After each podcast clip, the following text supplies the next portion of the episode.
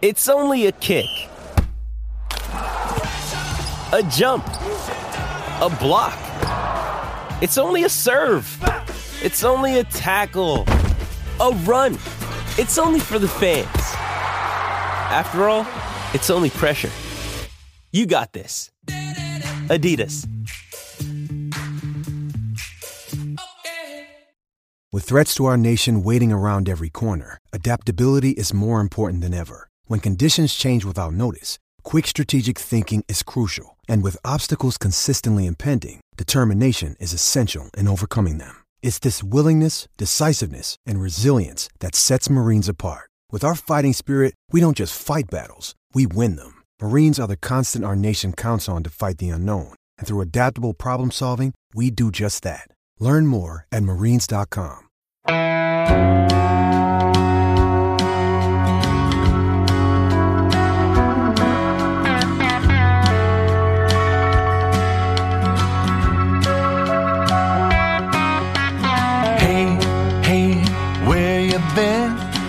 Buckeye Talk is about to begin. Hey, hey, hey, come on in. Welcome back to Buckeye Talk. This is not the Rants podcast. We're going to delay that for a day. That'll be on Thursday. We're doing the, the rapid fire Q and A that we typically do on Thursday. We're going to do that today on Wednesday. Sorry, we're getting this to you late. Just a lot of things happening in the world. Doug Lesmerises, Nathan Baird, and Stephen Means. Great questions from our tech subscribers as always. If you want to join in on the fun, 614 350 3315. You could even wait a little bit because you get a two week free trial. If you want to chill out and like try it like Maryland week and it would get you through the Michigan game, or you could try it Michigan week and then you'd get two weeks free for Michigan in the Big Ten championship game if Ohio State makes it. That could be worth it just to see what you think. Or go ahead and fire it off now. We get texts from people that say, Hey, I just signed up for the text and I'm sending one off. So would love to see it, love to welcome you. But we also have um, a little bit of news that's kind of happening today. And as we record this on Wednesday afternoon, and again, sorry to not get this to you on Wednesday morning, it's news, but it's kind of not news for Ohio State because it's reaffirming something that was already known. But the Big Ten schedule kind of got thrown up into the air when they added USC and UCLA. The COVID stuff, when some games were canceled, actually threw off future schedules a little bit. Usually, we're talking about years ahead, like four years ahead sometimes with the Big Ten schedule, but they knew that they were going to readjust. So here we are. Is it 2022? That sounds right. We knew that this the 2023 previous schedule had kind of been wiped from the books. On Wednesday afternoon, the Big Ten officially announced the schedules for what is going to happen in 2023 and it's kind of crazy that like the news of the day is there kind of is no news with Ohio State because their 2023 schedule is exactly as it was going to be anyway. So a lot of teams changed, kind of had did have real adjustments to their 2023 schedule, but you kind of knew nothing's going to change for Ohio State and then nothing did change. And that includes Stephen opening at Indiana. We have seen Ohio State sometimes, like when they did that with Minnesota last year, that was a Thursday night game. This is not scheduled as a Thursday night game at the moment. It doesn't seem like it will be. Nathan's saying it's not going to be a no, Thursday no, night. Yeah, Minnesota's got that. Mhm. Oh, good for them. So it's going to be a Saturday. Stephen, like, is it better for Ohio State to open on a Saturday? They've, they've done these one off things before. Should they? It's going to be on the road in the Big Ten, but it's Saturday better.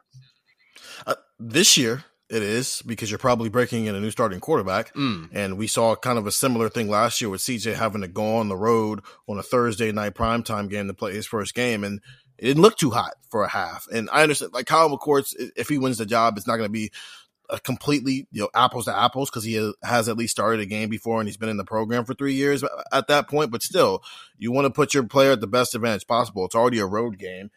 We'll find out that time heading into next season. But the fact that it's on a Saturday and it's going to be a normal routine for the most part, anything that gives your quarterback an advantage, especially a new starting quarterback, always helps. So just because this is the kind of thing that talk radio likes to do, let's just do this real quick. We'll go through the entire 2023 schedule and say win or loss at Indiana. Nathan, win or loss for Ohio State. I'm just kidding. We're not going to do that. Youngstown State. Um, can, Nathan, can you? Are they playing Penn State in like three days? They're asking whether Ohio State's going to beat Tulane in week three. I Actually, there are people listening though who maybe don't have every Ohio State schedule memorized. Nathan, can you drop it on the folks just as a reminder? This is what 2023 is going to be. I sure can. So September 2nd at Indiana, then the three straight non-conference games: uh, September 9th, Youngstown State; September 16th, Western Kentucky. Those are both at home, and then the September 23rd trip to Notre Dame. This is a year where Ohio State plays two Big Ten West crossovers on the road, and then they also have the non-conference crossover. So it's a six-game home season for Ohio State in 2023. That'll be something that Gene Smith talks about as he related to the budget and stuff coming up in the coming months. Uh, October 7th against Maryland. October 14th at Purdue. First trip back to Purdue since the 2018 game that I'm sure everybody remembers. That is the one. I have not been able to completely verify this, but Gene Smith told me that they only play the Friday night games on the road on break, and break tends to be around that time. So it's possible. I think that that could still end up as a Friday game. I think there's three Big Ten teams that have their off week that week, and if they want a Friday game, maybe that would be in the mix. But I don't. I, I can't say either way for sure. Just something to keep in mind. Um, October 21st, a home against Penn State. October 28th at Wisconsin. So the the Halloween weekend game next year will be in Madison. Uh, November 4th at Rutgers, November 11th, home against Michigan State, November 18th, home against Minnesota, which is a weird little wrinkle because it seems like in recent years there's been a Big Ten East or other somewhat prominent game in yeah. week 11 before the Michigan game. And this next year, that it won't be a Big Ten East game, it won't be another kind of semi rivalry game, but it's kind of an intriguing game, a home game against Minnesota, because that's a program that has a I would say a fairly high baseline. You don't expect them to be bad. And then uh, November 25th at Michigan. There's a wrinkle this year that, like, I don't know that anyone would have seen it before the season and thought it. Michigan plays Illinois. Oh, right. The yeah. week before Ohio State, Michigan. Michigan plays Illinois. And that will just be interesting because I don't think I believe Illinois will beat Michigan, but could be a slog, could be a little physical. It's just, They're we've similar. seen that before, you know? Like, Ohio State, they played Michigan State in week 11 before. They played Penn State in week 11 before. I, I do think, Stephen, that week 11 game before your rivalry game, I, I really do think it can matter whether it tests you maybe a little more than you want going into the rivalry game or you get caught looking ahead somehow and all of a sudden someone's looking to trip you up in week 11. I'm always very curious about who Ohio State's playing there.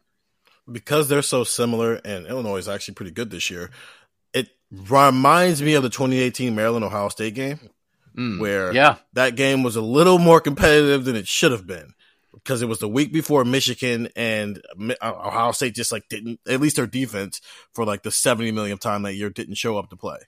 What Illinois is yeah. doing this year is sort of poor man's Michigan.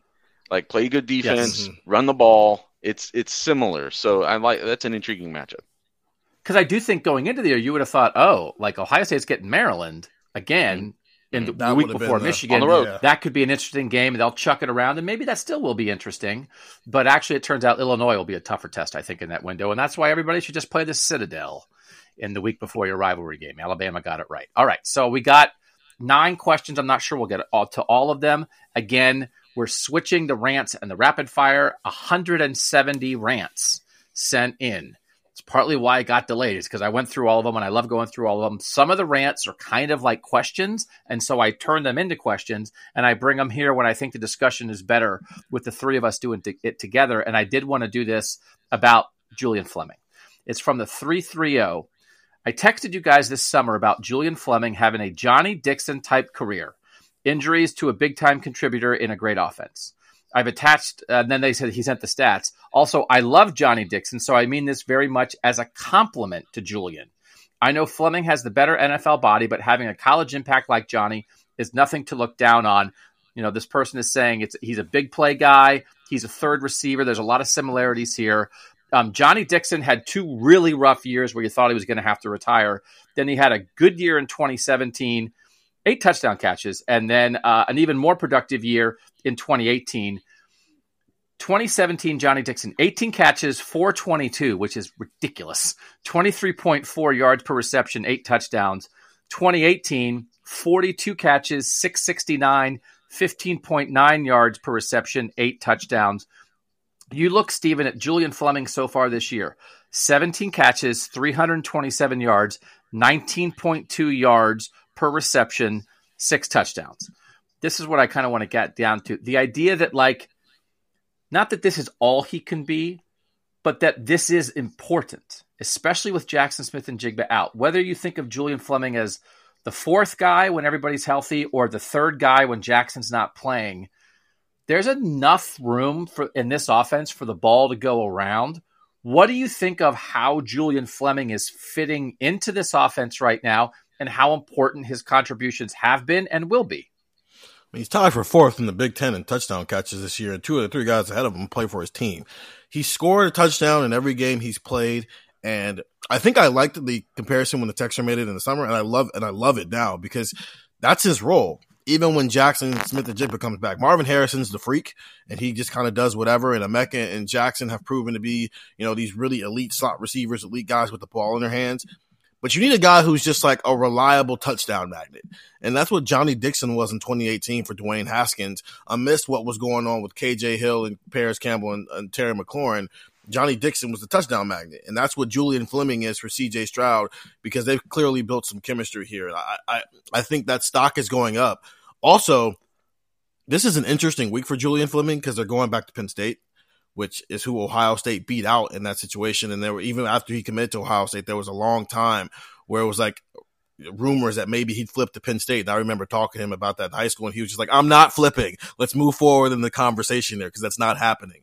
And so there, I, it's he's kind of going back home a little bit, and so there's maybe an opportunity for him to have an even more of a breakout game than what he had last week with his first hundred yard game. But that plus there's like a million narratives around like Julian Fleming is headed back to Penn State this weekend. Yeah, I, I will have a, a, little snippet of it. I was on with the Penn State guys on their podcast, and we'll run of it, run some of it on our game preview. And they were bringing that up, Nathan. Right, the idea that 2020 COVID year, there's no fans in in, in Beaver Stadium. This is like Julian Fleming going back home, and they kind of said like they wondered like if he'll get booed because they wanted him. You know, it's like it's it's one of those things of like you're our guy, you're our local kid, and you you pick the enemy. So that is an interesting week for him, Nathan. But I, I also think what he did against Iowa last week, that 79 yard touchdown at a moment when Ohio State needed it, is that an example? Is that like, yes, that that's how Julian Fleming can help this team, and maybe he'll do that in the playoff too.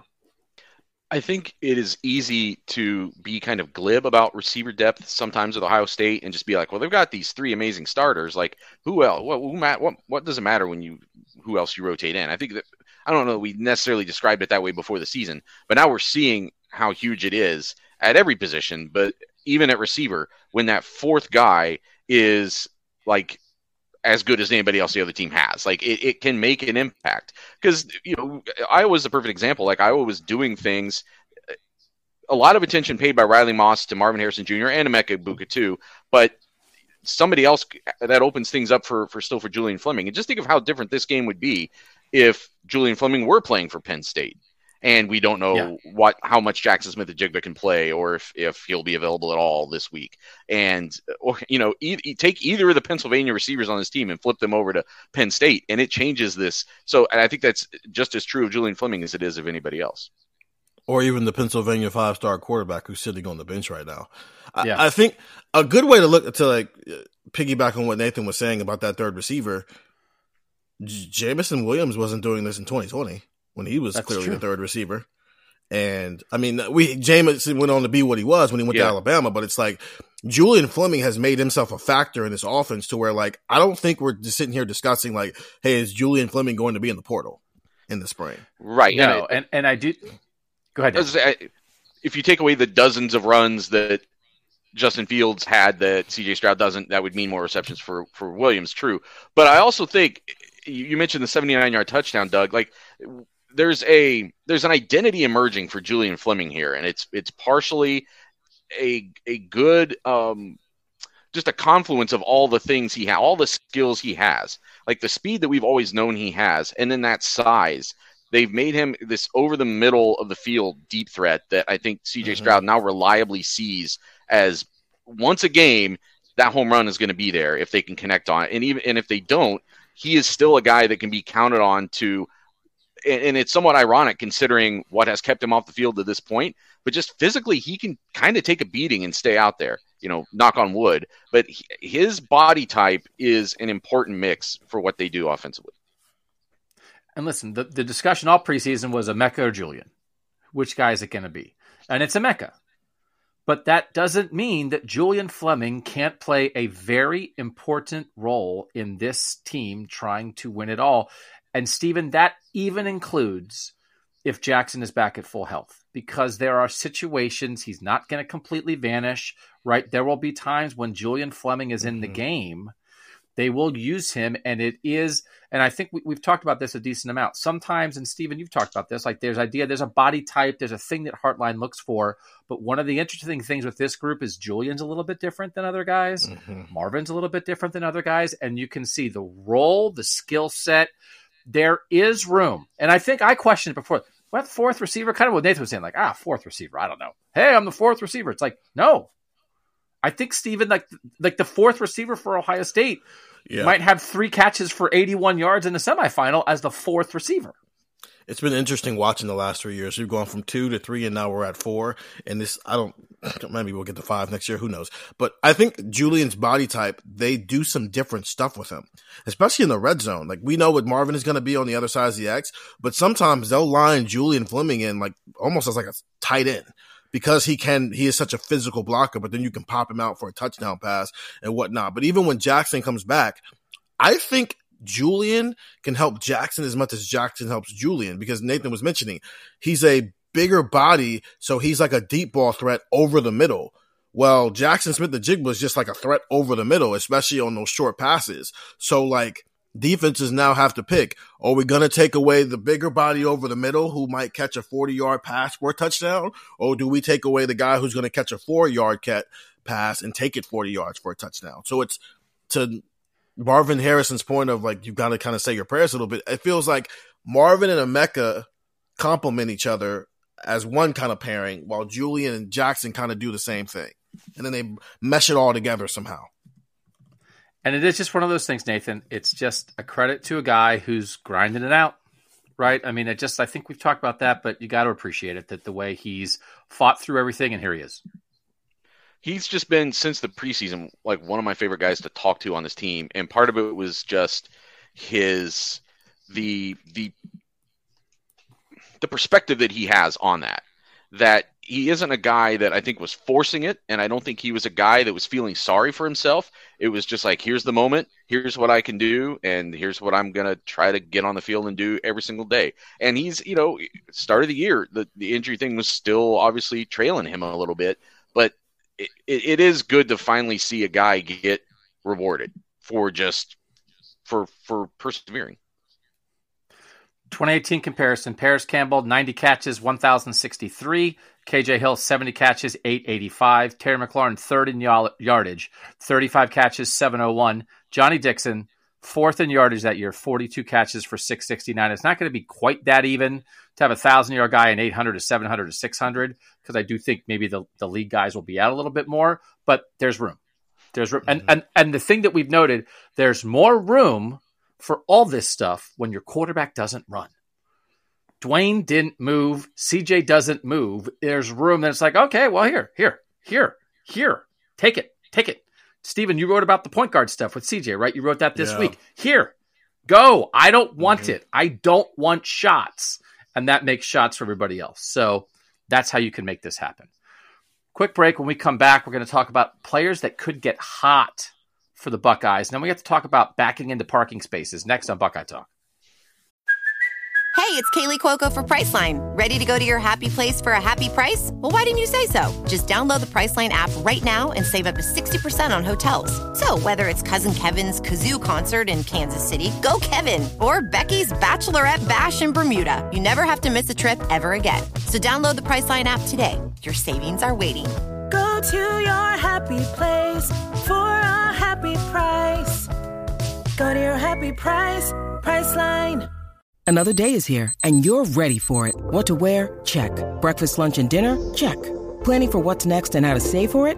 That's where Bank of America can help. For your financial to-dos, Bank of America has experts ready to help get you closer to your goals. Get started at one of our local financial centers or 24-7 in our mobile banking app. Find a location near you at bankofamerica.com slash talk to us. What would you like the power to do? Mobile banking requires downloading the app and is only available for select devices. Message and data rates may apply. Bank of America and a member FDIC. Doug Nathan and Steven back. I like this one. Kind of throws it up in the air. From the 513, if you could pick one player to get hot right now, who would it be? And this person from the 513 says some plenty of people would pick TreVeyon Henderson or one of the cornerbacks. For me, it's Zach Harrison. Him playing to his potential can be the key to a national championship for Ohio State. Nathan, magic hot dust. Oh, I don't know. Or maybe like a hot, I guess it's like a rub, probably. Like a hot, like a balm. It's like it interviews. It's like, I got a hot balm. Just let me just walk up and rub it on a guy's shoulder. Who you going to rub that balm on? Because you want this Buckeye. Who should people want to get hot as a Buckeye? First of all, I want to very quickly. I don't know if this is a binding legal contract. I like the trademark Magic Hot Dust. So I get, I get a piece like a- of that. Whenever somebody invents it, whatever it is, I get a little sounds taste. like I just marijuana. TM TM TM. that's- I trademarked it. That sounds like marijuana. I'm just gonna. Be I think that's how you. trademarks work. Yeah, no, I well, I mean, it could be, or it could be like a nice snack, kind of like Fritos. Um, all right, who, do you, Uh, who do you want to get hot, Nathan? So I I think Zach Harrison already is hot. Like that was a pretty impressive game against Iowa, and he's had a couple games this year where people are like, "Hey, I think that's like the best game he's ever played." So that he's already kind of hot. I was, but as the texter said, the first names that came to my mind were TreVeyon Henderson getting healthy and getting kind of locked in here in the second half, and Denzel Burke getting putting that first half of the season behind him, getting what it seems like maybe increasingly healthy for himself, getting you know having the bye week, having a relatively low impact game against Iowa, and can he then sort of assert himself? We're recording this Wednesday afternoon. We are scheduled to finally talk to Denzel Burke Wednesday night, and I'm very curious what he's going to say. And we will have a report on that on the Friday game preview show. Uh, Steven, who do you think should get hot? Nathan had two, so I'll choose two as well. One is a cornerback, Jordan Hancock, and he's like everything everybody thought he was in in the regular in the off season, and now he's just healthy and he goes out there and does it. Because then it's like, yes, Denzel Burke, you know, raises his play, but it's like, oh, this dude's a dude. I don't know if Denzel Burke is necessarily a dude. I think he's a very quality corner. I think Jordan Hancock might be a dude. So I'll start there, and then the second one is Jack Sawyer becomes a Leo at some point in the next couple Hmm. of weeks because like just what does that mean? Jim Knowles keeps talking about the fact that we've seen some good things from this defense, and we would we, we've talked about, but we haven't seen it at its full strength. What this looks like when it's complete, and I think part of that is whether it's blitzing the safeties, all that stuff is great, but part of the complete defense is the position that he introduced to Ohio State's defense, the Jack, turns into that Leo, and Jack Sawyer's been the main guy running that with Javontae Jean-Baptiste also getting some snaps there. But what if like something clicks for Jack in the next couple of weeks here, and all of a sudden Jim Knowles is using him every which way possible that he uses that position, and not necessarily what it means like against Penn State or you know Indiana, but what does that mean against Michigan, and what does that mean in a playoff game when this has just been unleashed onto the world because for whatever reason it's clicked for Jack Sawyer in the second half of the season. I do think that would be a, a later arrival. Like maybe they have to pull uh, that out for the Taulia Tagovailoa matchup against Yeah. Maryland if he's playing again by then, but more Michigan Big Ten championship game Mhm. playoff type thing. I I was wondering, it's like they have a lot of guys who are playing pretty darn well. I was like, maybe it'll be hard to figure out like who should get hot. Um, but there's some good candidates here. I'm gonna say, and maybe this guy's already hot too. I'm gonna say Steele Chambers.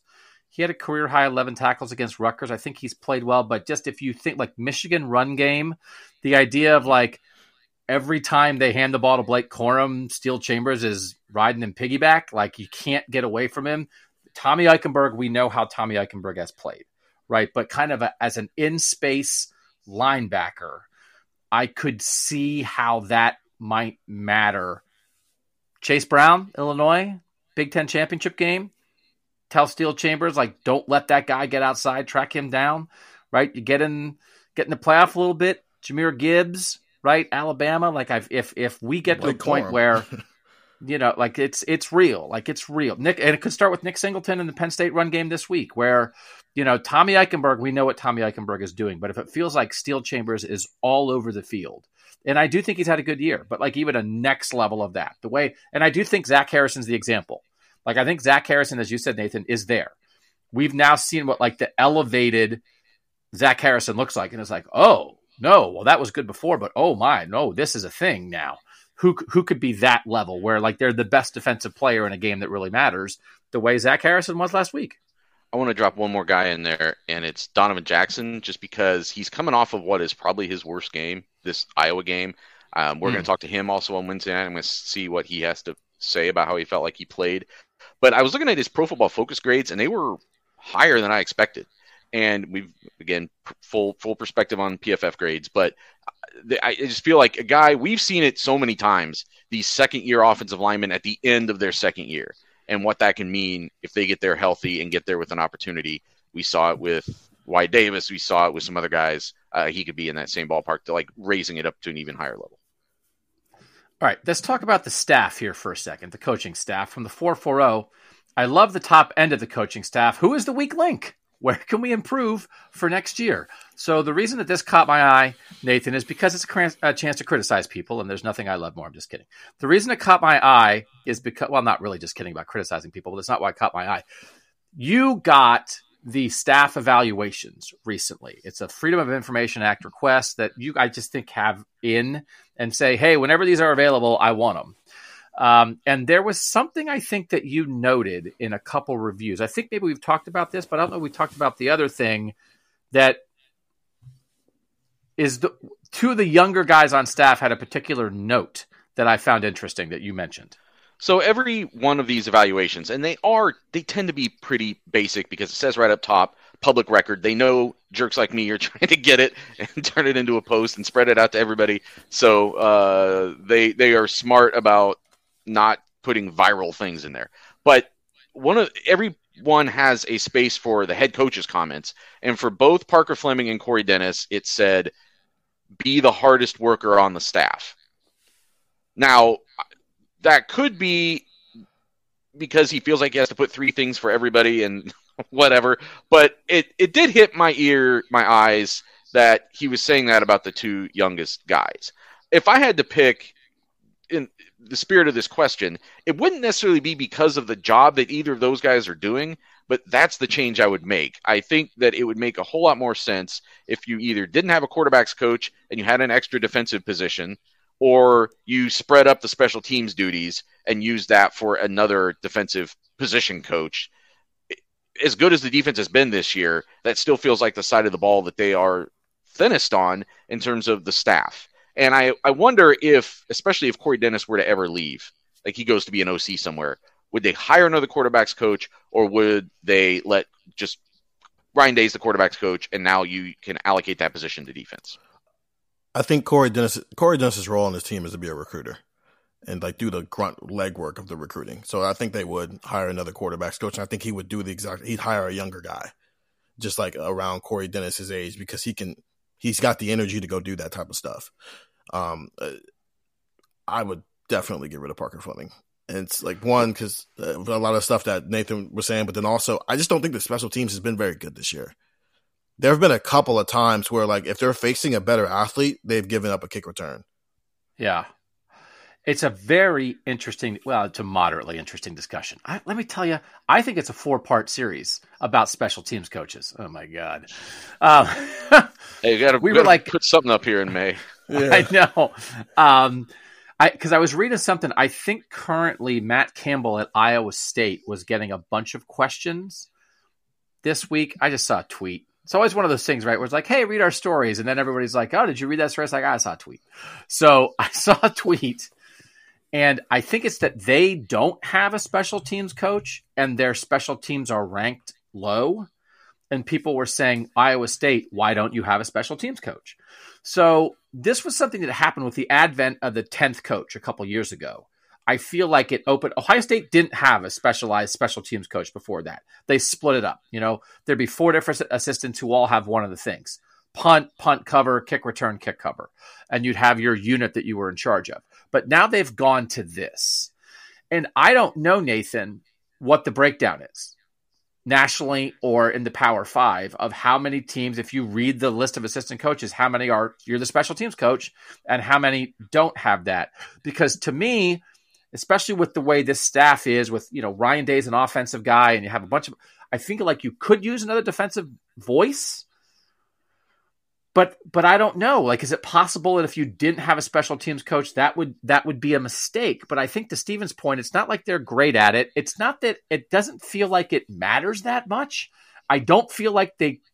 Uh, there's someone else asked a question somewhere that was like, why, you know, Emeka Egbuka as a punt returner, and it's like I just don't think they care. They just want someone who's going to catch the ball so the offense can get on the field. Kick return basically doesn't exist anymore kick coverage. You can't really angle the kick and try to pin people down as much. And I think punt coverage is the most important part of special teams right now, and they don't punt that much. Mm-hmm. So now it's like, well, then what is Parker? Well, then what is Parker Fleming doing? So I don't know, Nathan, like logistically, whether what the right answer is for Ohio State, have a special teams coach or not you're correct that, it was a big change to go from nine to ten because back in the days of nine, there were a lot of programs that just didn't have a special teams coordinator. And I would think that you could. I mean, there's enough guys on this staff now between Jim Knowles and Kevin Wilson and whoever else who have a lot of experience and have had to deal with special teams in the past at some level. You could split up each of these little things. And frankly, they've got so many GAs and stuff now too that a lot of that stuff because that's what Parker Fleming was doing before. That's what Corey mm-hmm. Dennis right. was doing before. They were lower level staffers, but they were so involved that it was supposedly an easy progression for them to go from there to full time position coach, special teams coordinator, whatever. So I just think you could solve it some other way. And it really, to me, is not about Parker Fleming's job performance. It's about what is the smartest allocation of resources when you have a finite number of guys that you get to use. And from that standpoint, that matters right now because they can only have 10 if like there's been talks of getting rid of that. If that happens then this conversation is kind of irrelevant because like oh we have a special teams guy but we also have like two defensive line coaches two i mean like guys like riley jeffords and keenan bailey aren't just like gas and head qcs they're like assistant coaches on the roster. So this might only even be a discussion for another six months yeah, how big are those yeah. coaching staffs going to be? It's going to be like, well, Larry oh. Johnson is our defensive line coordinator, and then we have a defensive ends coach and a defensive line yeah. coach, and then Jim Knowles is the linebackers coordinator, but we have a Will linebackers coach and a Mike linebackers coach, and then an associate. The names are going to be fun. Third slash fourth linebacker coach. We have a Leo coach, a bandit like, coach. It's going to be like seven coach. assistant associate head coaches on this roster. Left I'm the head I'm coordinator. The, yeah, right I'm the head coach. Coordinator.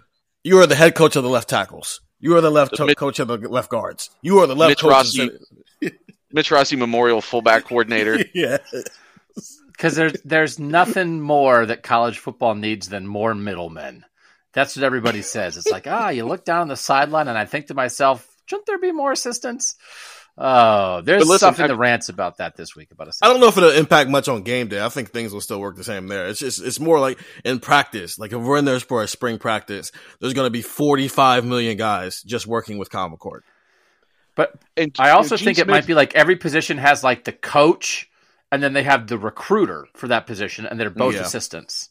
Yeah. But, that could that could very much be something that and like Gene Smith has been talking a lot about every conversation we have with him, whether it's about Ohio Stadium, something else, it's about well, hey, the revenue structure is about to change in college sports, and we've got to get out in front of it. I think this is one more. I mean, they just crossed some important thresholds as far as being like the spending the most on their staff in the country and paying two million almost for Jim Knowles. I think he knows that that expenditure is probably going up in the next couple years, so revenue has to go up along with it somewhere.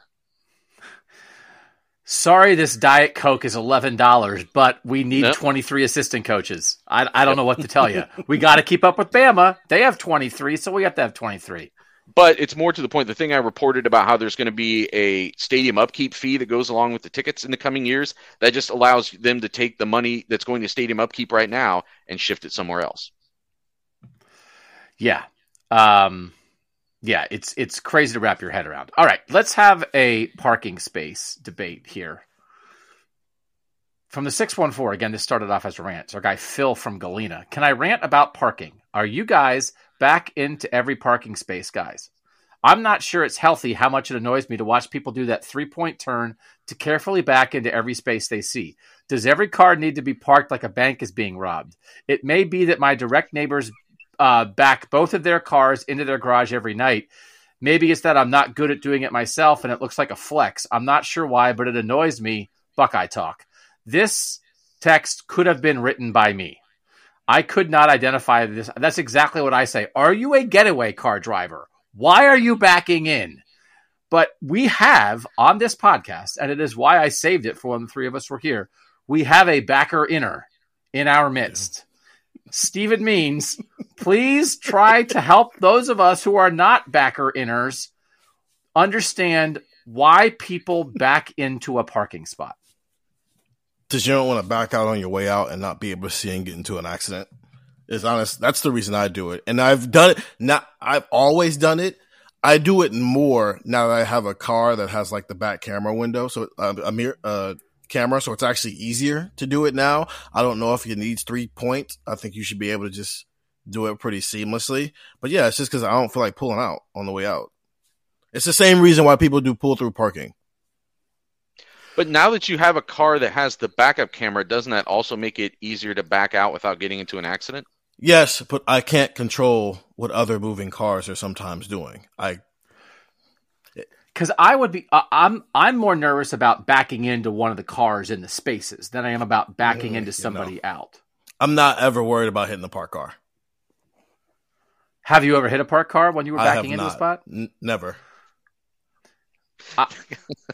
I like that you had to follow up with that because it's very Yeah. much in keeping in keeping That's with some of the other conversations we've had here. Like, I wasn't wrong. I just Yeah, like how, yeah, that's what, had I actually hit a parked car before, everything I was saying before would have been invalid. But no, I've never hit a parked car. I'm not worried about pulling- hitting a parked car because I'm still driving. Because pulling pulling through is a freebie. Pulling through is you get the best of both worlds. I didn't have to back in, and now Yep. also if I happen to rob a bank, I'm here.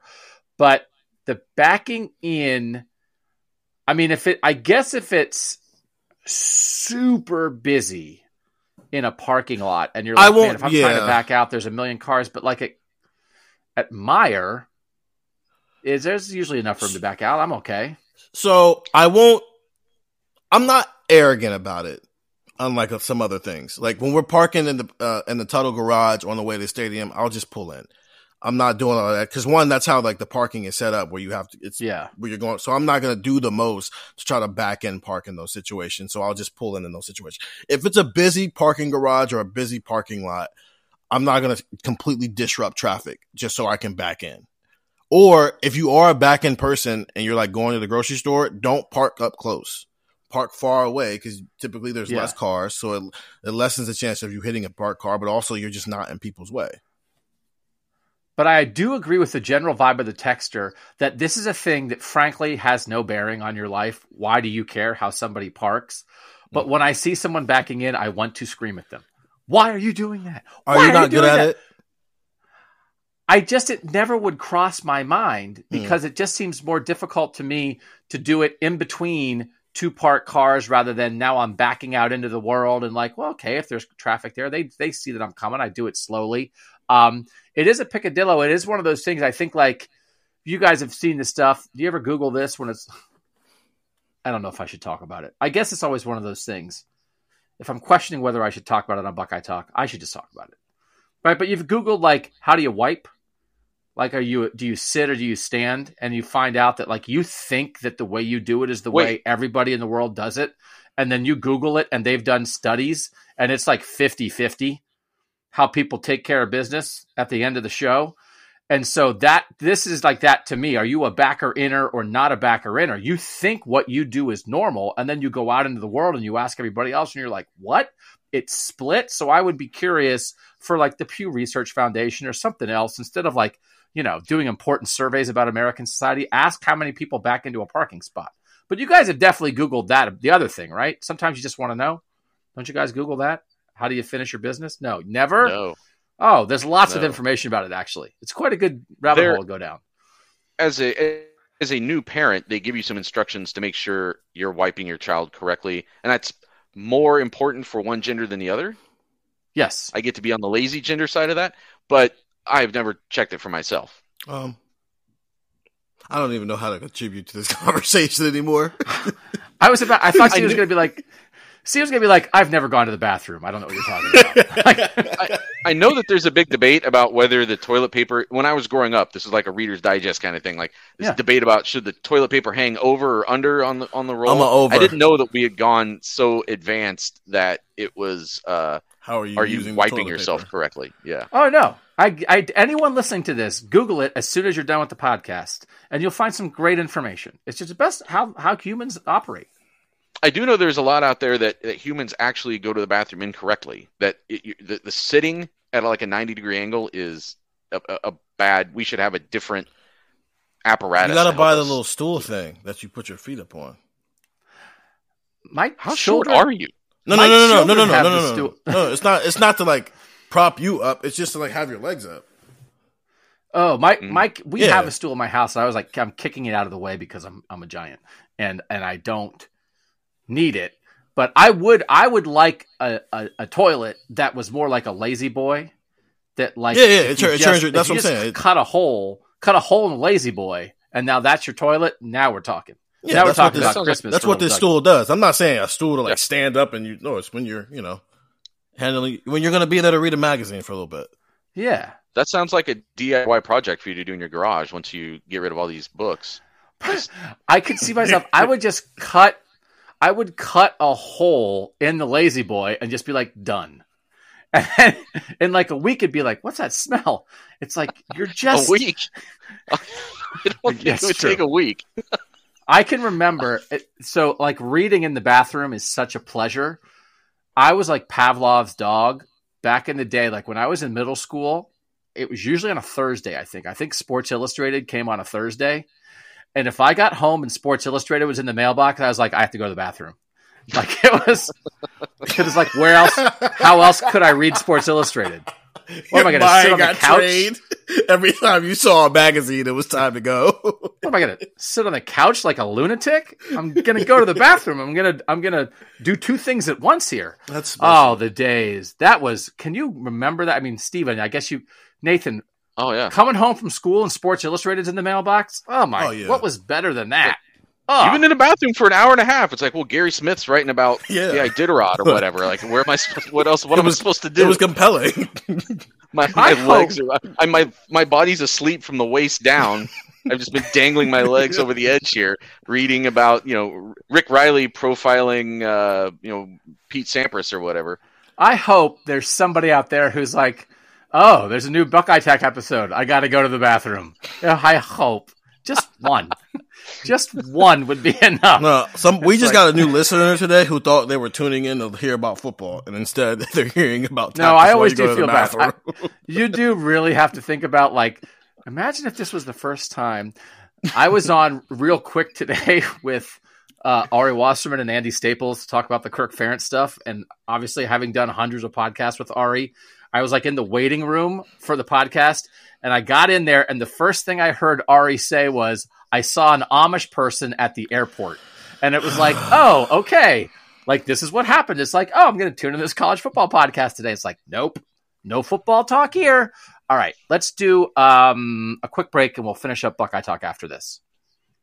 Jewelry isn't a gift you give just once. It's a way to remind your loved one of a beautiful moment every time they see it. Blue Nile can help you find the gift that says how you feel and says it beautifully with expert guidance and a wide assortment of jewelry of the highest quality at the best price. Go to BlueNile.com and experience the convenience of shopping Blue Nile, the original online jeweler since 1999. That's BlueNile.com to find the perfect jewelry gift for any occasion. BlueNile.com.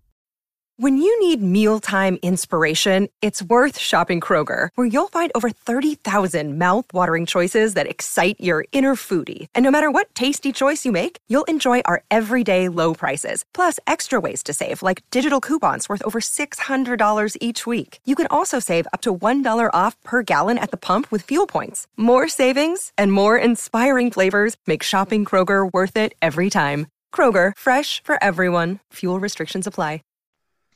All right, so we have a question about the Brotherhood. It is something that we don't typically discuss, but this person um, has a, a very in depth question about it. And so I thought it was worth us kind of analyzing this a little bit. It's from the 419. All reporters ever talk about are stats. Ohio State is number one in this. Ohio State is number five in that. When Punxsutawney Phil goes to the bathroom on the north side of his cage on January 27th, Ohio State wins by an average of 32.6 points. Look, I want the stats as much as the next guy. We got to have them. They tell us if we can even can win the Natty, but they don't tell us if we will. In my opinion, the Bucks may very well be the best team in the country this year, but not by a lot. Not so much that we're a lock for the Natty. I still think that this year is anyone's year amongst the top five teams, which leads to the winning factor. Heart, the brotherhood, do they truly want it more than the other teams? I think that's ultimately why we got beat by Michigan last year. They wanted it more. That's why we schooled the Badgers 59 0 in 2014. It's why we beat Bama in 2014. That's why the 1980 men's hockey team is the miracle on ice. They wanted it more, and they had at least enough talent to get it done when everything was on the line. This Buckeyes team has the talent. Done. Known. The looming question do they want it? Yes, you can and should steal this script idea and write a story about it. Break away from your other statty stat, blah, blah, blah reporters. I have a feeling I'm not the only Buckeye fan who really wants to know about this. How strong is the Brotherhood? Do they really, really want it this year? So, they like to talk about the Brotherhood a lot, and sometimes my eyes glaze over when they talk about the Brotherhood. But it's not nothing. Now, there is a minimum level of talent that you can want it more than the other guy, but if the other guy is 30 pounds heavier, six inches taller, and twice as fast, it doesn't matter how much you want it. It doesn't matter how much the three of us and our eight friends want it. We're not going to get on the field and stop the Ohio State offense. But Nathan, what is the right approach to this conversation? How does it apply to a team like Ohio State that does certainly have the minimum level of talent you need for this discussion? it's one of those questions where I don't want to disrespect the fans and that that want to believe in this. But here's the thing. The brotherhood has existed according to the Ohio State players and coaches for a while now, and it didn't make them immune to losing to Purdue in 2018. It did not make them immune to that Iowa loss in 2017. It did not make them immune to getting blown off the field by Alabama in the national championship game. It didn't make them immune. I mean, that last year, that was a team that was close, and it was they talked about the brotherhood, and it helped them, I guess, bounce back from the Oregon loss, but it didn't make them immune from the Michigan loss. And the the brotherhood is an important thing. Uh, a lot of programs have their own version of that. And i think it matters a lot in recruiting and like in building that sense of togetherness and guys wanting to be part of the program. Uh, and it's a, it's a brand that you can sell a little bit. But football things decide the football games. So i guess what maybe the, the this texter is asking is does the brotherhood make a difference in the football things? Either the commitment that players have um, and I would still say I I don't think it is just a it's not an emotional thing. I think that this team is playing good defense because it a guy came in with a better approach to defense and when players saw results they bought into that and are now replicating them. And I don't think that is in any way a consideration of the brotherhood. I think this team puts up a lot of points and yards because it has the best players in the country. I don't think those things are really affected by the concept of the brotherhood. So that's why I think I, I'm I'm in line with you where I don't dismiss because I hear players talk about it all the time. Like, why'd you choose to come here? Why'd you pick this place over another place? And that brotherhood is a word that they use to describe something larger that they felt a connection to in this program. I don't think it's going to decide whether or not they win any football games this year. I think last year both sides were true because yes, like sometimes you lose a football game because like the other team just had a better scheme than you and they just played better than you that day. But Ohio State got pushed around last year in the trenches. And there is a level of that that is just kind of effort. There's scheme involved. Obviously, there's blocking schemes and yes, all that football stuff. There's football things win and lose football game. But there's also just like you lined up and like one team just pushed you around. And that's what happened against Minnesota for a lot of that game that's what happened against Oregon. And quite frankly, that's what happened against Minnesota. And that's why Josh Gattis could come out and say a month after the game that we knew we could be physical with them because they were a finesse. This is not quote for quote, but basically calling Ohio State a finesse team and we could just be out more physical than them. that has not that's not a football thing. That's like a mind that's where like I want it more than you shows up. I want it more for you shows up in winter workouts when you're doing mat drills and like you're trying to you're playing tug of war with a tire. And it doesn't really matter at that point who's stronger. It's about who wants it more. And that shows up in the trenches more than anything else. And i think that's what this fan is getting at is it didn't feel like that part of it showed up just as much as the schematics and everything else. The football stuff wasn't in play as well. You added that extra layer of aidan hutchinson put thayer munford on his behind. And Aidan Hutchinson did this to Dawand Jones, and Aidan Hutch and David Ojabo did this, and Hassan Haskins had five touchdown runs, and CJ Verdell did whatever he wanted. Mohamed Ibrahim did whatever he wanted up until the moment he got hurt. That's I think what this fan is getting at a little bit, and that stuff does matter in those moments. I think when it's three straight run plays and you don't get a single yard, but you're going backwards to start a second half, that's just as much football schematics as it is like who wanted it more in that moment. And it did feel like, as from a fan perspective, they probably feel like as much as it was our defense is bad and really the only thing good about our offense is that we can throw the ball is when you take the schematics out of this situation, Michigan wanted to win that game more than Ohio State did last year. And it shows up in a moment like Cameron Brown is literally fighting the entire Michigan team by himself. And it's like, where's everybody else at? I think one this just kind of came to my head like doug in the time that you've been covering this program has there been any assistant or there'll probably be a short list of assistants who are more about the brotherhood than Kerry Coombs was. Like he is like almost like walking, talking, living it brotherhood guy. Like you know, uh, committed to the team and uh, all that stuff. Yeah, maybe very high, Fickell, Fickell. Fickell. Fickell Larry's right, kind of right. like that too. But That's like his requirement. Larry's kind of like that. Larry's yep. similar, yeah. So it's a short list of, and none of that mattered when it was his turn to coordinate the defense, and he didn't do a good job of it. Like I think, you know what I'm saying? Like I think that it's it's not again, not saying it has no impact, but the I don't think it. I can't cross it over in my mind to being why football things do or don't happen. I think if Ohio State just executes better against Michigan, it wins that game. It doesn't matter about th- this kind of nebulous who wanted it more thing. I do think, Stephen, the most interesting thing you said was the thing with Cam Brown at the mm-hmm. end. That it did feel like it was kind of like, what? That that was a little bit weird. I, I do think there's something in there, but I, I don't think I wouldn't say that like, oh, well, why did Ohio State beat Michigan, whatever it was, 11 out of 12 times? It's like, well, yeah. those 11 times Ohio State wanted it more, but this one time Ohio, uh, Michigan wanted it more. And Aidan Hutchinson and David Ojabo had their way with Thayer Munford and Nicholas Petit Frere, and Aidan Hutchinson was the second pick in the draft. Mm-hmm. Ojabo would have been a first rounder if he didn't get hurt at the combine, and Nicholas Petit Frere and Thayer Munford were third and fourth rounders. So the other guys were better. I, I don't know that it means they didn't want it more, and yeah. I don't know that I've ever heard like a team come in and be like, you know what, the other team wanted it more, but we still beat them because we were more talented. It's like it's, you apply after the fact, wanting it more to whoever won. Yeah, it's, that's what we do, right? It's never like the top five reasons why a team wins or loses a game ever. It's like this extra layer of like thing. Cause it's like, all right, did you just lose because that team was better than you or did you get punked? Yeah, I was. This might be a bad analogy, but I talked to Luke Lachey, Iowa tight end, last mm-hmm. week for a piece that I wrote about him and Jim Lachey.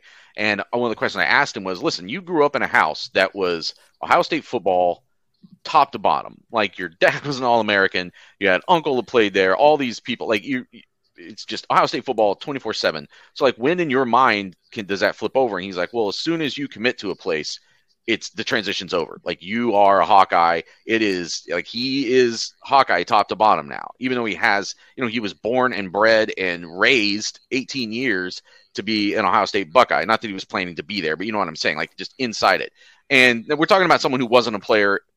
I, I know it's that where the analogy breaks down, but all I'm saying is that every program has their version of the brotherhood. Iowa has its version of the brotherhood. Like he, as soon as he visited there, he was like, "No, this is like I feel like this is the family I should belong to. I am locked in." They may not all brand it that way. Why Ohio State won fifty-four to ten on last week isn't because Ohio, Iowa has a weak brotherhood. It's because they have a weak administration slash head coach slash offensive personnel group. I do think, much like the talent level, there's a minimum talent level you must have to be great. I do think there's a minimum brotherhood level.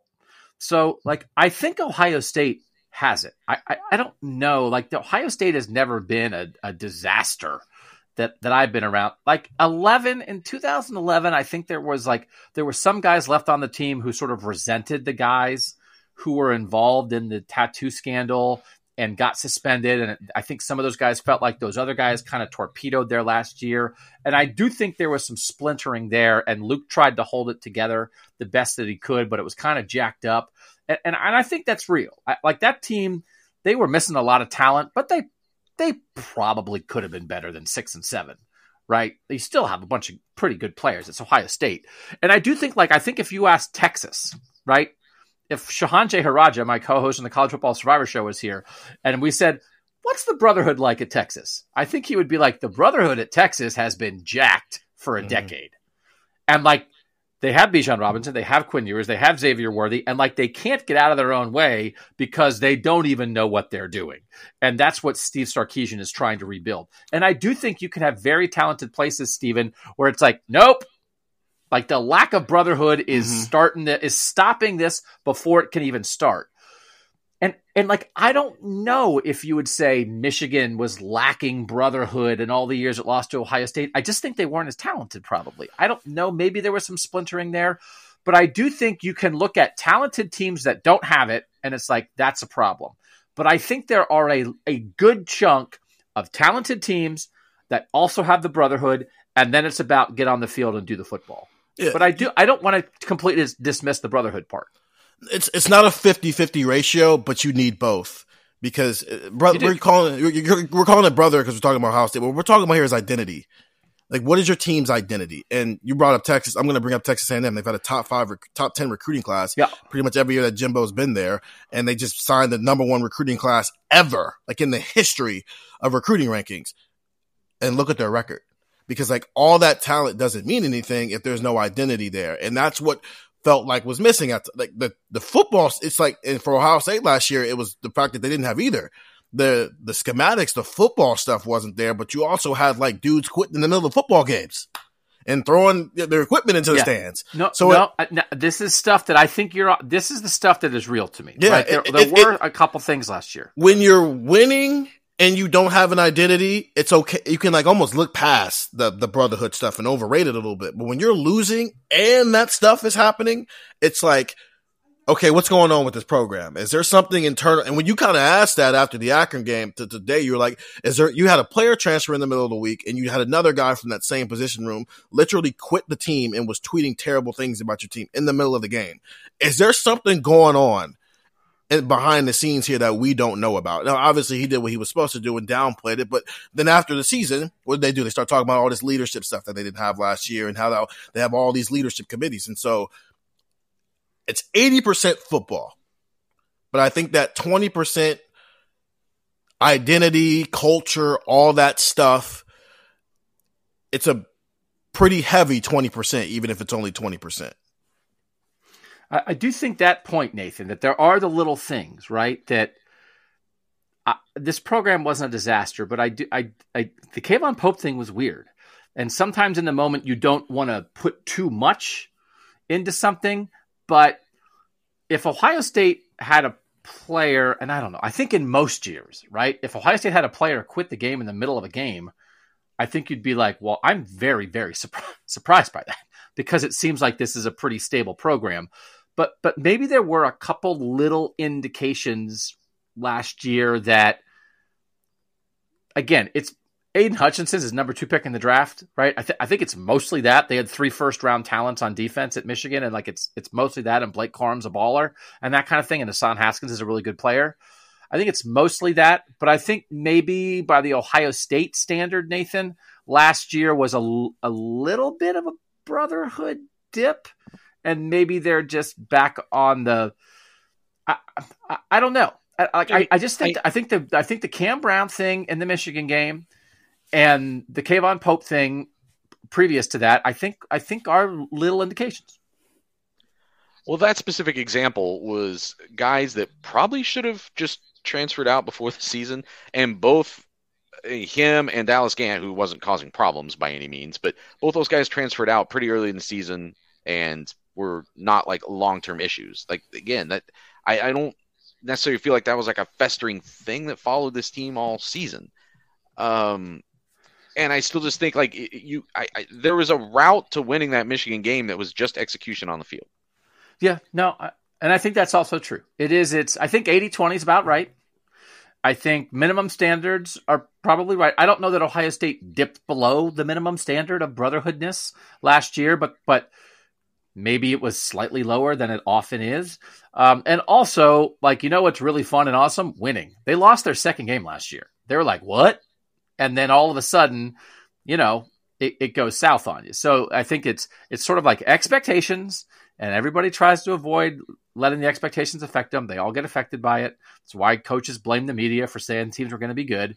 It's like expectations, and then whether you meet them or not, and then that create that's how much you buy in because all of a sudden it's early on and you feel like the season's already a failure. And now, I mean, I, I do think there's a component of that, but also it was hard to block Aidan Hutchinson. Mm-hmm. Well, like you said before too, a lot of this stuff gets applied in retrospect.